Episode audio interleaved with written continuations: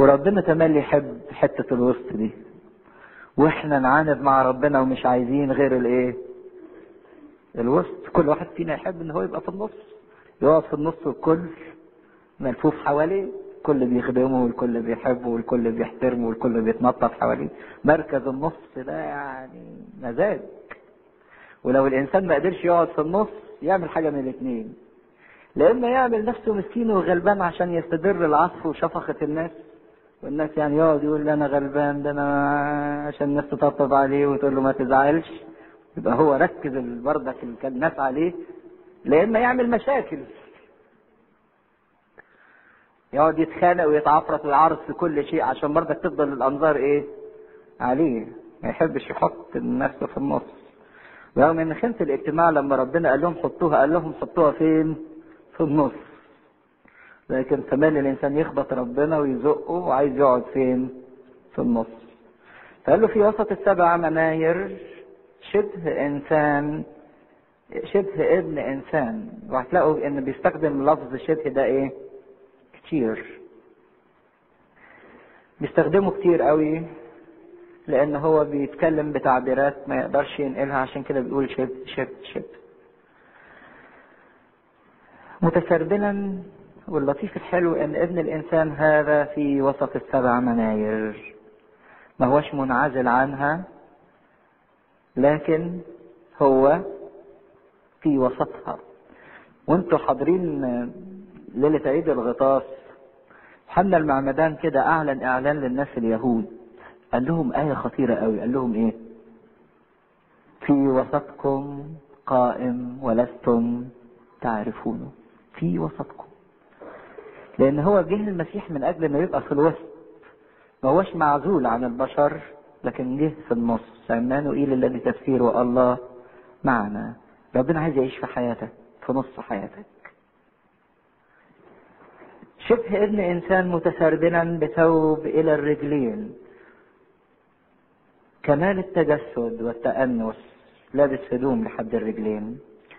ومتمنطقا عند ثدييه بمنطقة من ذهب الحتة دي قلب العواطف والمشاعر. والمنطقة دي معمولة من إيه؟ من ذهب. يعني عايز يقول لك حبك مش هيتغير.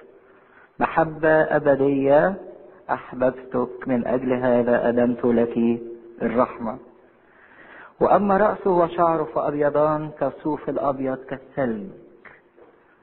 نفس المنظر بتاع عتيق الأيام اللي شافه دانيال زمان. عتيق الأيام أبدي. وعيناه كلهيب نار. لو شفنا هذا المنظر وربنا بيبص لي كده بعيناها كلهيب نار يا ترى هيشوف جوايا إيه؟ عشان كده يقول له بعد كده أنا عارف أنا عارف. لأن عينيه دي تفحص من جوه. ورجلاه شبه النحاس. النقي كأنهما محميتان في أتون وصوته كصوت مياه كثيرة. زي صوت المياه في هدرها وفي الشدة بتاعتها. ومعه في يده اليمنى سبعة كواكب. ماسك سبع كواكب في إيديه. وسيف ماضي ذو حدين. يعني مسنون من ناحيتين. سيف الماضي ده رمز الايه كلمة الله أمضى من كل سيف ذي حدين. ذي حدين يعني لا إما تخلص لا إما تهلك لا إما تبرر لا إما تعاقب. ويخرج من فمه وجهه كالشمس. ينور. وهي تضيء في قوتها. فلما رأيته سقطت عند رجليه كميت فوضع يده اليمنى علي قائلا لي لا تخف. ده انت يا يوحنا اللي كنت بتحط راسك على إيه؟ على صدره. أول ما شفته دلوقتي وقعت كميت بس اللطيف عشان تعرفوا إن المعنى كله معنى رمزي حلو تصوري لسه قايل إن ربنا ماسك في ايديه اليمين إيه؟ سبع كواكب. لكن لما يوحنا وقع لمسوا ومسكوا بإيديه الإيه؟ اليمين. طب والسبع كواكب دول وقعوا من إيدين ربنا يعني؟ قائلا لي لا تخف أنا هو الأول والآخر والحي وكنت ميتا. وها أنا حي إلى أبد الآبدين ولي مفاتيح الهاوية والموت. أنت خفت ليه؟ هتموت ما تخافش. مفاتيح الهاوية وفي الموت دول إيه؟ معايا في جيبي ما تخافش مش هموتك. فاكتب ما رأيت وما هو كائن وما هو عتيد الآية دي تقدروا تحطوا تحتيها ألف خط لأن هي دي ملخص سفر الرؤيا كله. ما رأيت المنظر اللي أنت شفته. وما هو كائن التاريخ الحالي؟ وما هو عتيد؟ الأحداث اللي هتحصل فين؟ في المستقبل. ده ملخص سفر الرؤيا. إن يوحنا بيقول لنا اللي شافه مناظر شافها ما رأى وبعدين يحكي لنا عن تاريخ حاصل دلوقتي وبعدين بينبئنا بحاجات هتحصل بعدين. أن يكون بعد هذا سر السبعة الكواكب التي رأيت عن يميني والسبع المناير الذهبية. السبعة الكواكب هي ملائكة السبع كنائس والمنائر السبع التي رأيتها هي السبع كنائس. وبعدين هيبتدي بقى ياخد كل صفة من صفات المسيح اللي وصفها دلوقتي ويحطها على واحد من السبع إيه؟ كنائس. فاكرين لما كنا بندرس في سفر أشعية وجينا عند المنظر في إصحاح أربعة قلنا في سبع نساء. هتمسك في إيه؟ في راجل واحد. وناس زعلت. لكن هي دي تحقيقها في الملكوت. سبع نساء دول هم سبع كنايس. لأن كل كنيسة عروسة لمين؟ للمسيح. هتجري ورا الرجل الواحد. هو يهودي يقول له فقط بس يدعى اسمك إيه؟ علينا. سبع مناير دي فقط بس يدعى اسمك علينا. لأن كنت ميتا دي علامه اللي عملها المسيح إنه جه مات من أجل الإيه؟ بشرية. كنت ميتا لكن الموت ما قدرش إيه؟ يمسكني. تاخدوا راحة شوية؟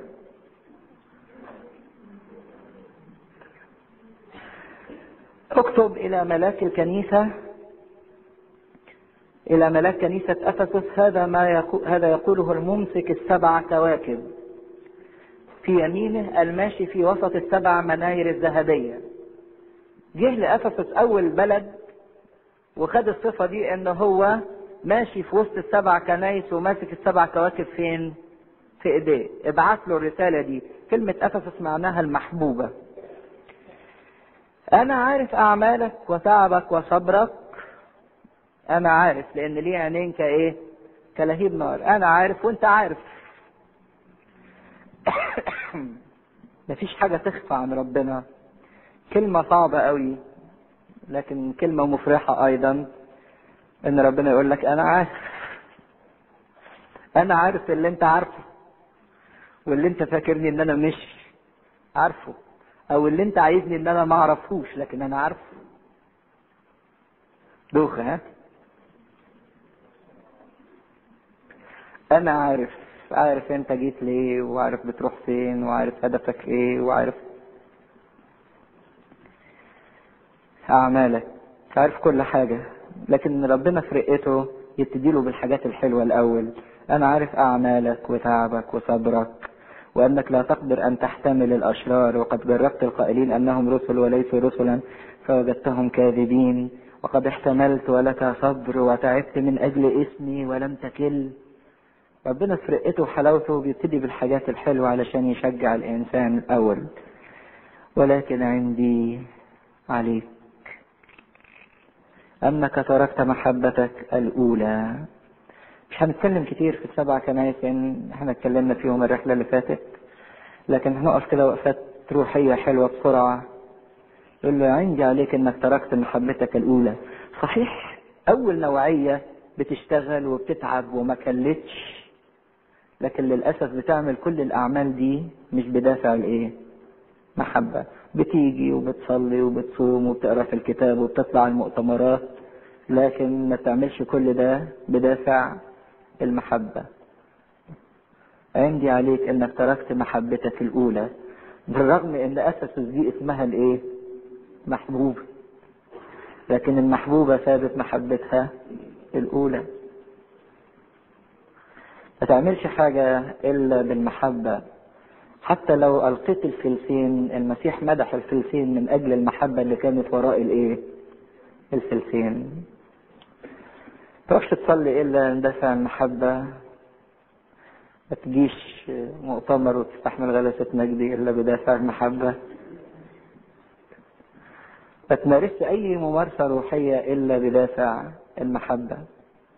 وبعدين يديله النصيحة عندي عليك إنك تركت محبتك الأولى فاذكر من أين سقطت وتوب شوف النقطة بتاعت ال breaking point يقولوها كده يعني. نقطة الانكسار. اتكسرت منين؟ أنا عارف. وأنت إيه؟ عارف أذكر أفتكر من أين سقطت وتب. كانت غلطة أبونا آدم إن هو ترك المحبة الايه الاولى ما بقاش يحب بالرغم إن هو كان محبوب لكن ترك المحبة الأولى وانصرف لحاجات تانية. والا فاني آتيك عن قريب وأزحزح منارتك. شوف اذكر من أين سقطت وتب واعمل الأعمال الأولى. اعملها بنفس النوعية اللي كنت بتعملها بالمحبة. والا فاني آتيك عن قريب وأزحزح منارتك من مكانها إن لم تتب. ولكن عندي ولكن عندك هذا أنك تبغض أعمال النقلاويين التي أبغضها أنا أيضا.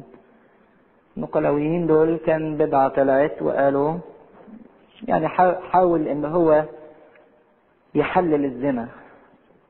فقال في زواج على الشيوع يعني ما حدش بيلتزم بزوجة واحدة ولا زوجة واحدة تلتزم بزوج واحد.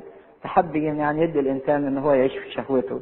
فقالوا أنت تبغض هذا والتي أبغضها أنا أيضا. وشوفوا لفظ ربنا. ربنا بيبغض الإيه؟ الأعمال ما بيبغضش الأشخاص. من له أذن فليسمع ما يقوله الروح للكنائس. فربنا هنا بيتكلم عن صفة عنه وبعدين بيوصف الكنيسة بمحاسنها وبعيوبها وبعدين بيدي الكنيسة نصيحة علشان تقدر تلحق نفسها ويديها رجاء ويقول له أنا غلبت وأنت كمان تقدر تغلب. من يغلب فسأعطيه أن يأكل من شجرة الحياة التي في وسط فردوس الله. مش آدم ترك محبته الأولى واضطرد وما قدرش يأكل من الشجرة؟ طب لو غلبت هأكلك من الشجرة. وهتلاحظوا باستمرار إن المكافأة هي إيه؟ أو شخص المسيح. لأن مين هو شجرة الحياة؟ المسيح. هتلاحظوا باستمرار إن المكافأة اللي هياخدها إن المسيح هيعطيه ذاته. من يغلب فسأعطيه أن يأكل من شجرة حياة. وهتلاحظوا أيضا إن مفتاح طريق الملكوت علشان تخش من الباب كلمة هيقولها لكل كنيسة. إيه هي؟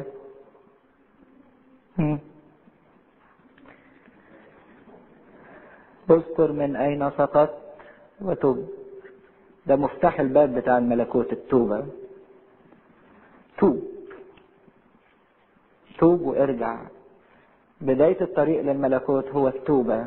المفتاح اللي هتفتح بيه الباب اللي يدخلك للملكوت. بدون التوبة لا يستطيع الإنسان أنه هو يعاين الملكوت. كنيسة أفسس دي تمثل المرحلة الأولانية من تاريخ الكنيسة اللي هي المرحلة اللي كانت بتاعة الرسل. الكنيسة المحبوبة الأعمالها أعمال كثيرة لم يكلوا. كنيسة الرسل كنيسة عصر الرسل الكنيسة المحبوبة. واكتب إلى ملاك كنيسة سمرنا هذا ما هذا يقوله الأول والآخر الذي كان ميتا فعاش. اختار له صفة تانية إن هو الأول والآخر البداية والإيه؟ والنهاية. أنا أصلك ونهايتك ما تخافش. وكنت ميت وعايش. طب اشمعنى؟ سمرنا معناها المرة. كان أسقفها قديس حلو قوي اسمه بوليكاربوس اللي قال القول المشهور بتاعه لما جم قالوا له انت راجل كبير سنك 86 سنة وما تبهدلش نفسك يعني انكر المسيح وإيه؟ وانجو بشيخوختك يعني. قال لهم 86 سنة لم أرى منه شيئا رديئا. شفتش منه حاجة وحشة.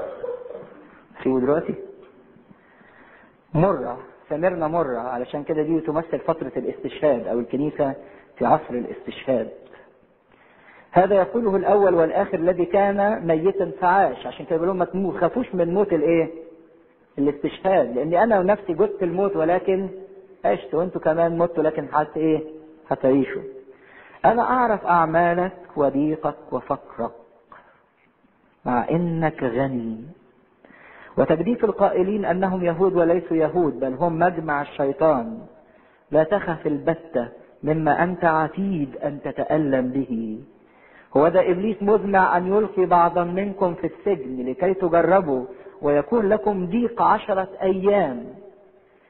كن أمينا إلى الموت فسأعطيك إكليل الحياة. من له أذن فليسمع ما يقوله الروح للكنائس. من يغلب فلا يؤذيه الموت الإيه؟ تاني. كنيسة مرة عايشة في ألم يقول لهم الضيق ده هيقعد إيه؟ عشر أيام. ومر على الكنيسة عشر أباطرة مرروا الكنيسة من أول تراجان حتى دقلديانوس عشر أباطرة. فكنيسة مرة فاتت بعصر الاستشهاد قال لهم أنا عارف إنك في ضيقة وعارف إنك فقير مع إنك غني. غني بس أنت مش أخد بالك عندك إمكانيات كتيرة جدا. ما تستصغرش نفسك أنا فرحان بيك. لا تخف البتة مما أنت عتيد أن تتألم به. ما تخافش من شوية الاضطهاد لأن أنا كنت ميت فعشت. عشان كده بيشجعه ويقول له إبليس مزمع أن يلقي بعضا منكم في السجن في ضيقة في ألم. لكن ما تخافش كن أمينا إلى الموت فسأعطيك إكليل حياة. اداله النصيحة خليك أمين. إن كانت الكنيسة الأولى ينقصها محبة الكنيسة الثانية محتاجة إلى أمانة. كن أمينا إلى الموت. ما قالوش كن ناجحا لكن قال له كن إيه؟ أمينا. الله لا يطالب بالنتيجة لكن الله يطالب بالإيه بالأمانة. فسأعطيك إكليل الحياة. من له أذن فليسمع ما يقوله الروح الكنائس. من يغلب فلا يؤذيه الموت الثاني. يقولوا عبارة حلوة قوي.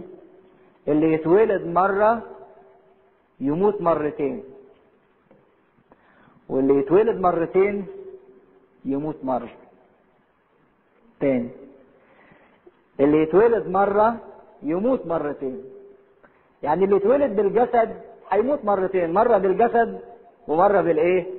بالروح. لكن اللي يتولد مرتين يتولد بالجسد ويتولد بالروح يموت مرة واحدة بالإيه؟ بالجسد. لكن لا يؤذيه الموت الإيه؟ الثاني. الموت الثاني هو موت الخطية موت الدينونة موت الهلاك. يعني بيقولوا كان في طبعا في الكنيسة الأولانية طلعت بدعة التهود اللي قالوا عشان تبقى مسيحي لازم الأول تبقى إيه؟ يهودي ولازم تعمل الممارسات والختان وي وي وي وبعدين تبقى مسيحي فبولس الرسول قام وعمل المجمع قال له لا ما فيش داعي يعني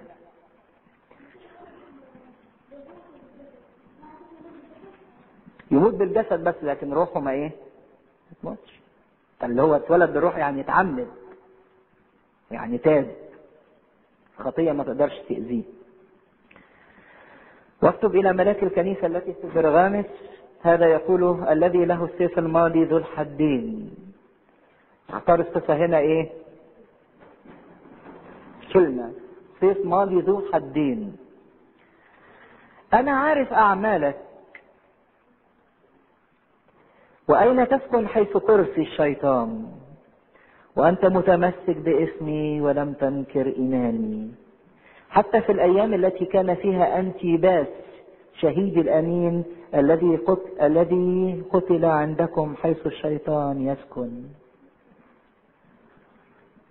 حلو قوي إن ربنا يمدح إنسان يقول له أنا عارف أعمالك بالرغم إن أنت ساكن فين؟ كرسي الشيطان. ده انت مش قاعد في حتة ده انت قاعد في كرسي الشيطان حيث الشيطان يسكن تحت سلطان الشيطان. يعني الظروف اللي حواليك كلها صعبة وأنا عارف. بالرغم من إن انت قاعد والظروف اللي حواليك صعبة جدا حيث الشيطان يسكن إنك إلا إنك لم تنكر اسمي. وعندك انتباه شهيدي ما هو الواحد يقول هعمل إيه؟ الظروف إيه؟ صعبة. هلاقيها من وسائل الإعلام ولا هلاقيها من شهواتي ولا هلاقيها من الناس اللي حواليا ولا هلاقيها من احتياجاتي المادية ولا هلاقيها منين ومنين. لا ده كان قاعد في كرسي الشيطان. ومع هذا ظل إيه؟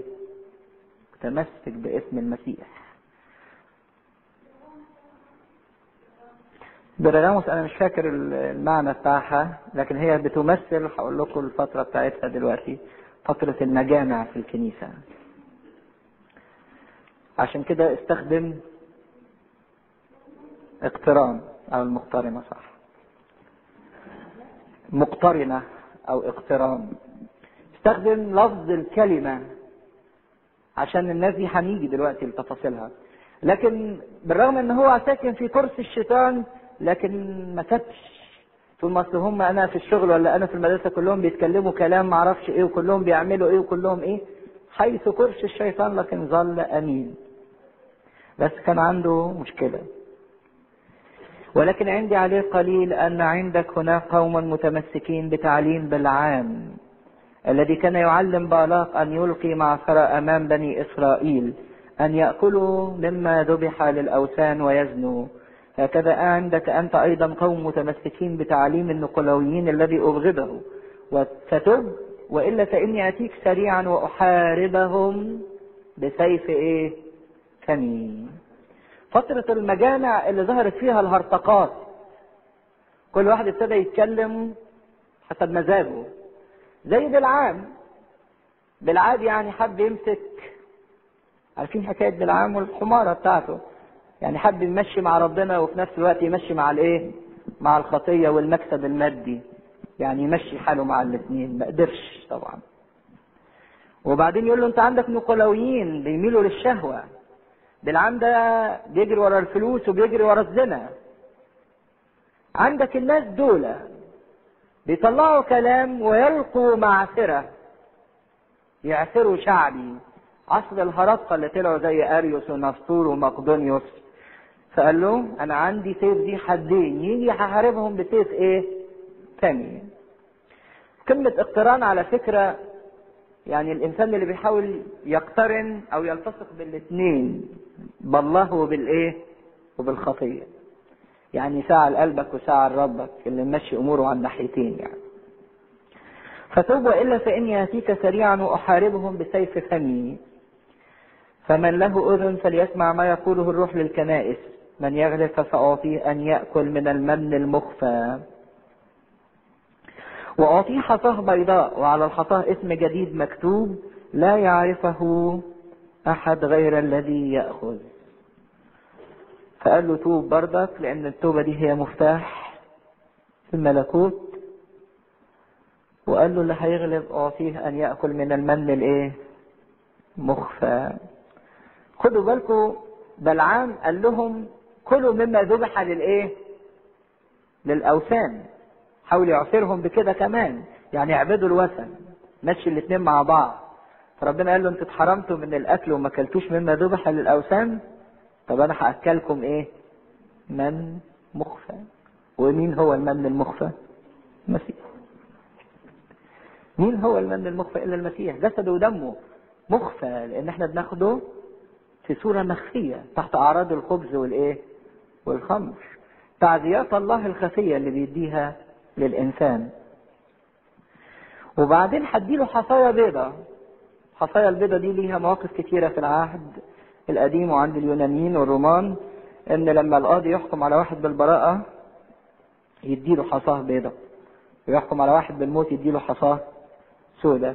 السيد لما يجي يطلق العبد حر يديله حصاة بيضة الفايز في الألعاب والمسابقات الرياضية يديله حصاه بيضة. الإمبراطور كده وهو قاعد واحد يعني عجبه في عمل من الأعمال اللي عملها يديله حصاه إيه؟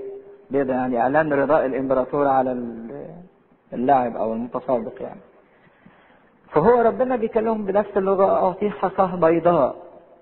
وعلى الحصاه اسم جديد مكتوب لا يعرفه أحد غير الذي يأخذ. يجيله حياة جديدة. عشان كده بردك لما بيرسموا راهب أو يرسموا أسيس أو يعمدوا واحد بيدوا اسم إيه؟ جديد. واكتب إلى ملاك الكنيسة التي في ثياتيرا هذا يقوله ابن الله. الذي له عينان كلهيب نار ورجلاه مثل النحاس النقي. أنا عارف أعمالك ومحبتك وخدمتك وإيمانك وصبرك. وإن أعمالك الأخيرة أكثر من الأولى. لكن عندي عليك قليل أنك تسيب المرأة ايزابل التي تقول أنها نبية حتى تعلم وتغوي عبيدي أن يزنوا ويأكلوا مما ذبح للأوثان. واعطيتها زمانا لكي تتوب. عن زناها ولم تتب. ها أنا ألقيها في فراش والذين يزنون معها في ضيقة عظيمة. إن كانوا لا يتوبون عن أعمالهم وأولادها أقتلهم بالموت فستعرف جميع الكنائس إني أنا هو الفاحص الكلى والقلوب وسأعطي كل واحد منكم بحسب أعماله. ولكنني أقول لكم وللباقيين في ثياتيرا كل الذين ليس لهم هذا التعليم والذي لم يعرفوا أعماق الشيطان كما يقولون. إني لا ألقي عليكم ثقلا آخر. وإنما الذي عندكم تمسكوا به إلى أن أجيء. من يغلب ويحفظ أعمالي إلى النهاية فسأعطيه سلطانا على الأمم. فيرعاهم بقضيب من حديد كما تكسر آنية من خلف كما أخذت أنا أيضا من عند أبي. وأعطيه كوكب الصبح من له أذن فليسمع ما يقوله الروح للكنائس. كلمة تياتيرا من تياترو يعني مسرح. تياترو مسرح والعجيبة إن ربنا بيكلم الملاك بتاع الكنيسة دي ويقول له أنا عارف أعمالك ومحبتك وخدمتك وايمانك وصبرك وإن أعمالك. الأخيرة أكتر من إيه من الأولى بس عندي عليك إنك تصيب المرأة ايزابل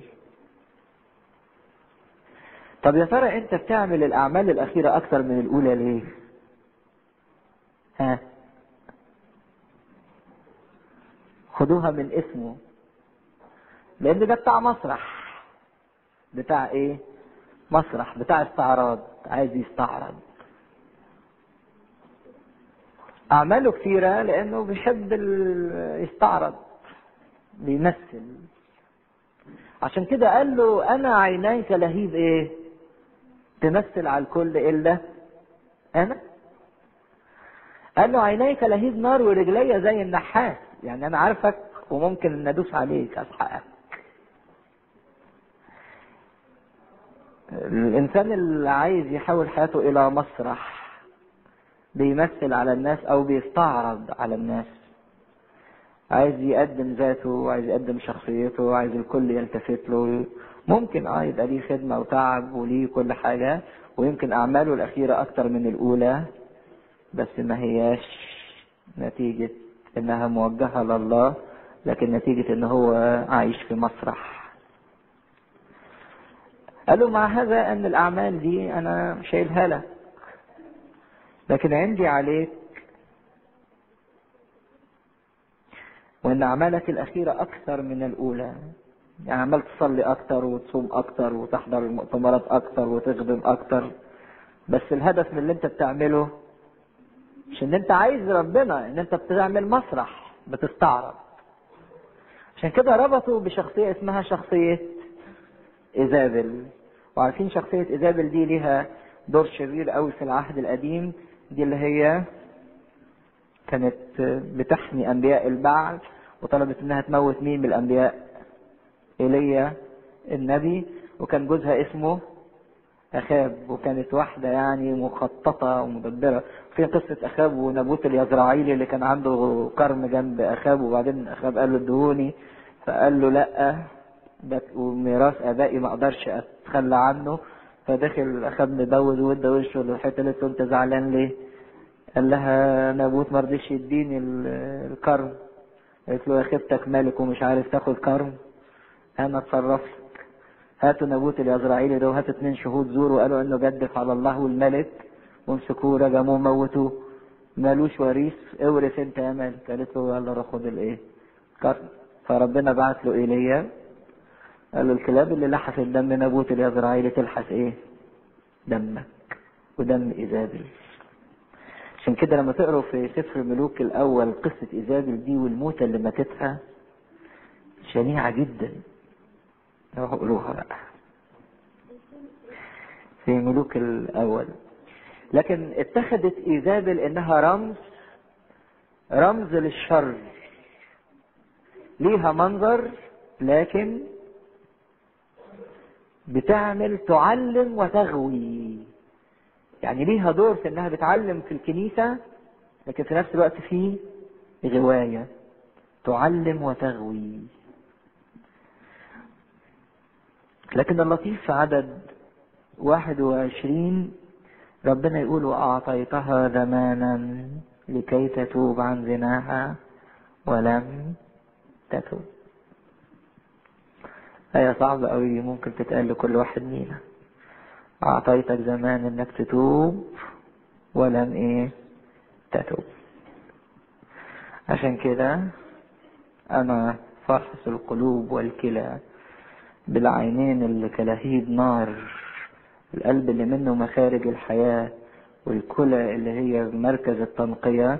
ربنا يفحصها كويس. يعرف إن كانت الكلية بتاعتك سليمة ولا بتفوت؟ بتنقي نفسك وتنظف نفسك ولا بتفوت؟ فقال لها حل رجلي كلهي... كنحاس هأدبها. حرميها في فراش في ضيقة عشان تتوب. أعطيتها زمن إنها تتوب بالمحايلة لكن ما تابتش حرميها في ضيقة في ألم. وحموت كل أولادها.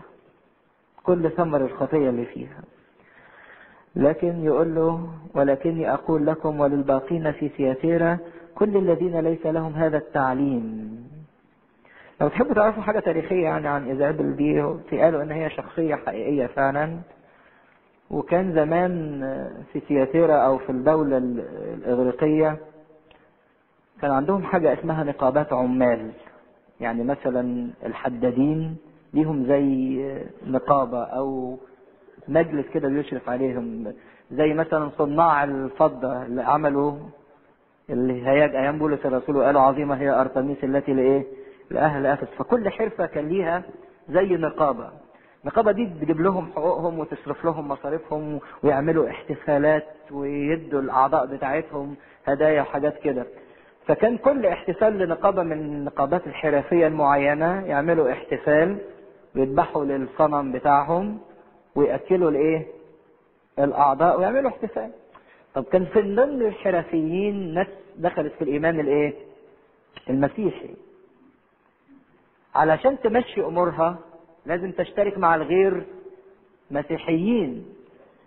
عشان يحضر وياخد حقه وياخد يستفيد باستفاداته كان لازم يشترك معاهم في الاحتفال. فمضطر إن هو يعمل إيه؟ يأكل مما ذبح للأوثان.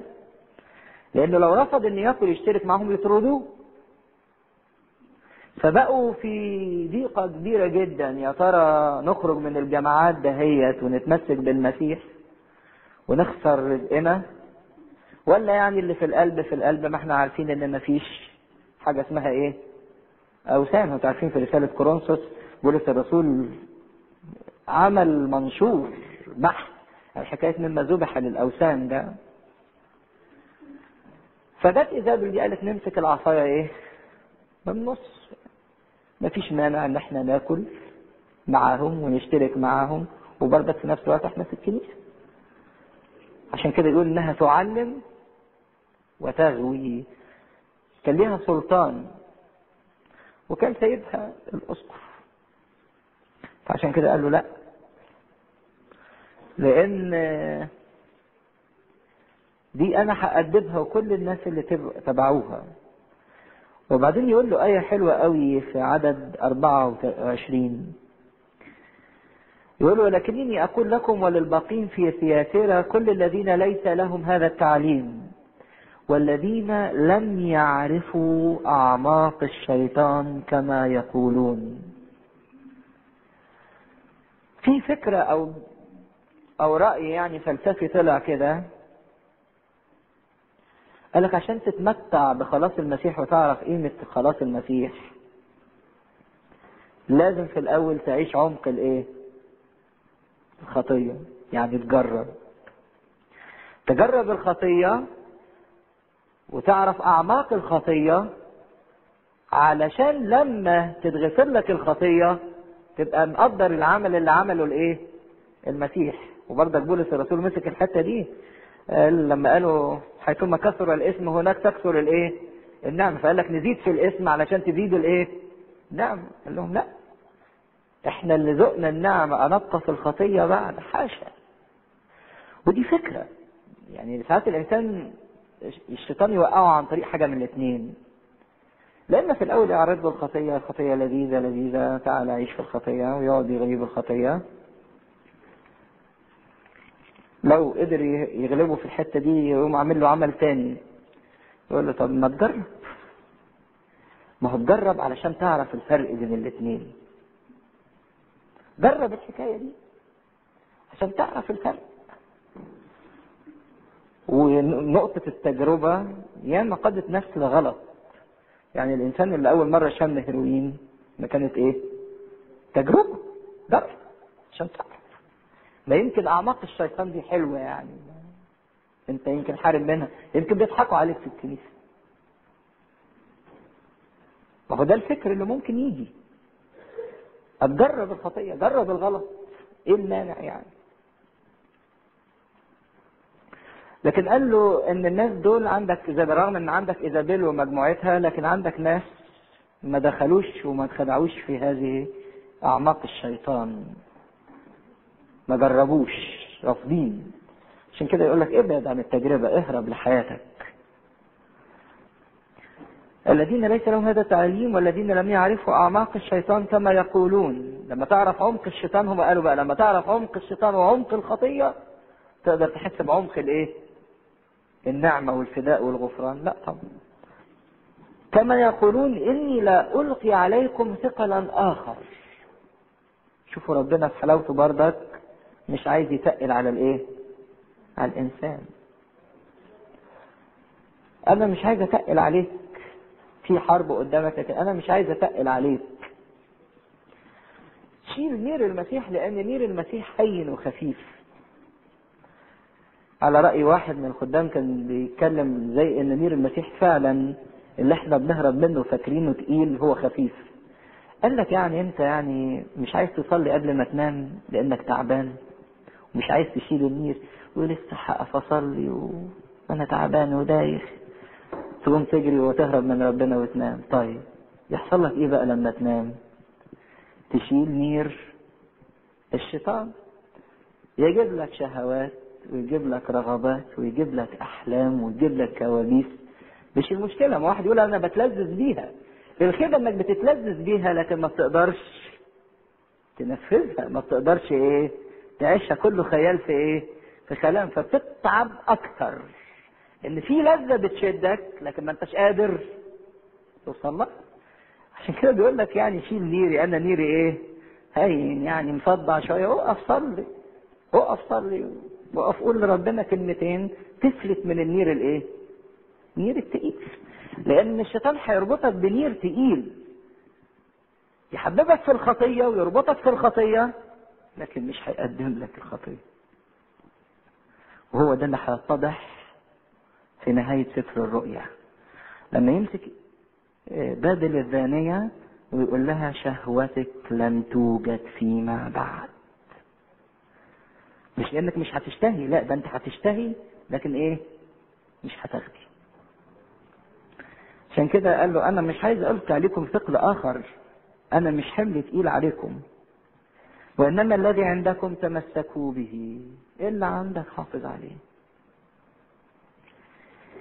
إلى أن أجيء من يغلب ويحفظ أعمالي إلى النهاية فسأعطيه سلطان على الأمم. إن كان الأمم رمز للشر فأنت ليك سلطان. وبعدين في الآخر يقول لترعاهم بقدير من حديد كما تكسر أنية من خزف كما أخذت أنا أيضا من عند إيه؟ أبي. قال له خد بالك أنا غلبت قبل كده. واغلب زيي وأخذت من أبويا وهيديك عشان كده وأعطيه كوكب الصبح. مين هو كوكب الصبح؟ ماشي؟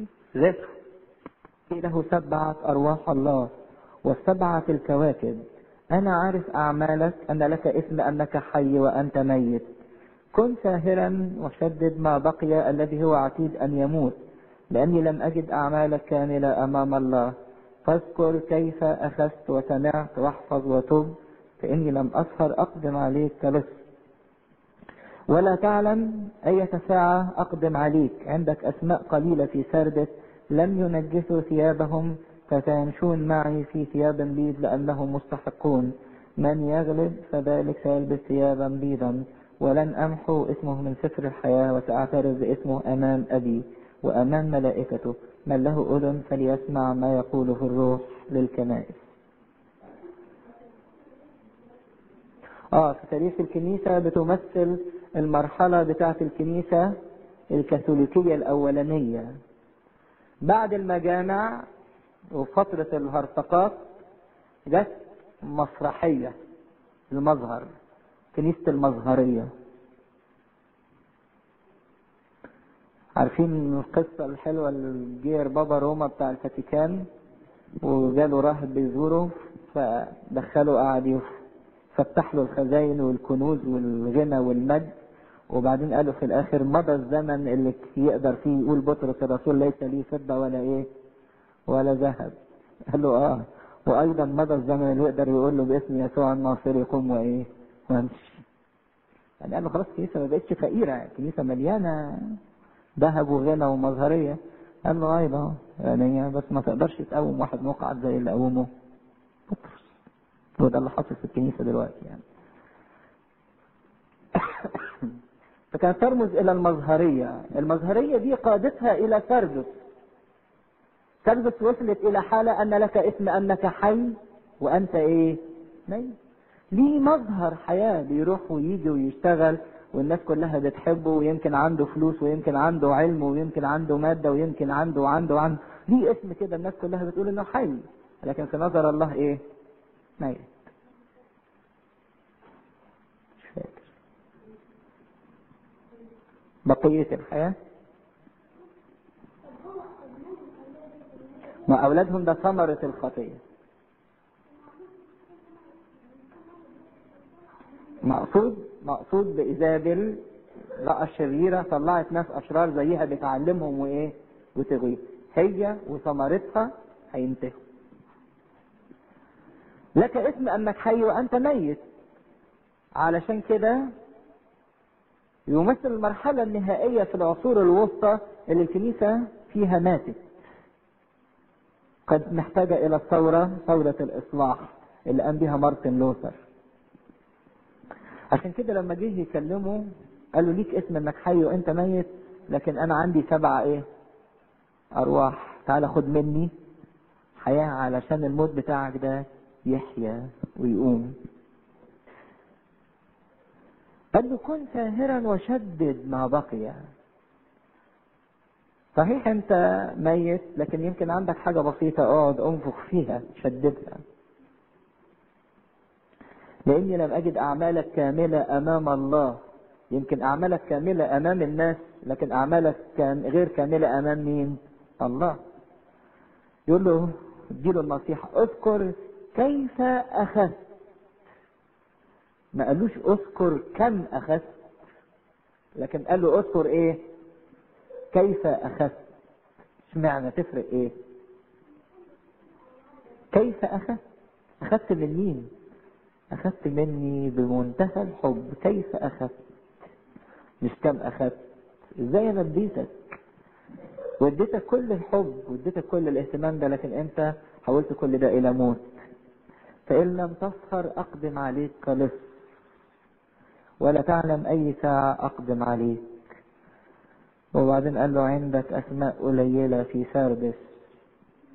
لم ينجسوا ثيابهم فسيمشون معي في ثياب بيض لأنهم مستحقون. وربنا بيكشف الحلو وبيكشف الوحش. من يغلب فذلك سيلبس ثيابا بيضا ولن أمحو اسمه. خدوا بالكم الحتة دي حطوا تحتيها كذا خط ان في ناس كانت مكتوبة وممكن إيه؟ تتمحي مش اللي اتكتب يعني خلاص لا. ولن أمحو اسمه من سفر الحياة. وسأعترف باسمه أمام أبي. لازم تاخد الشهادة من المسيح. آه أنا أعرف.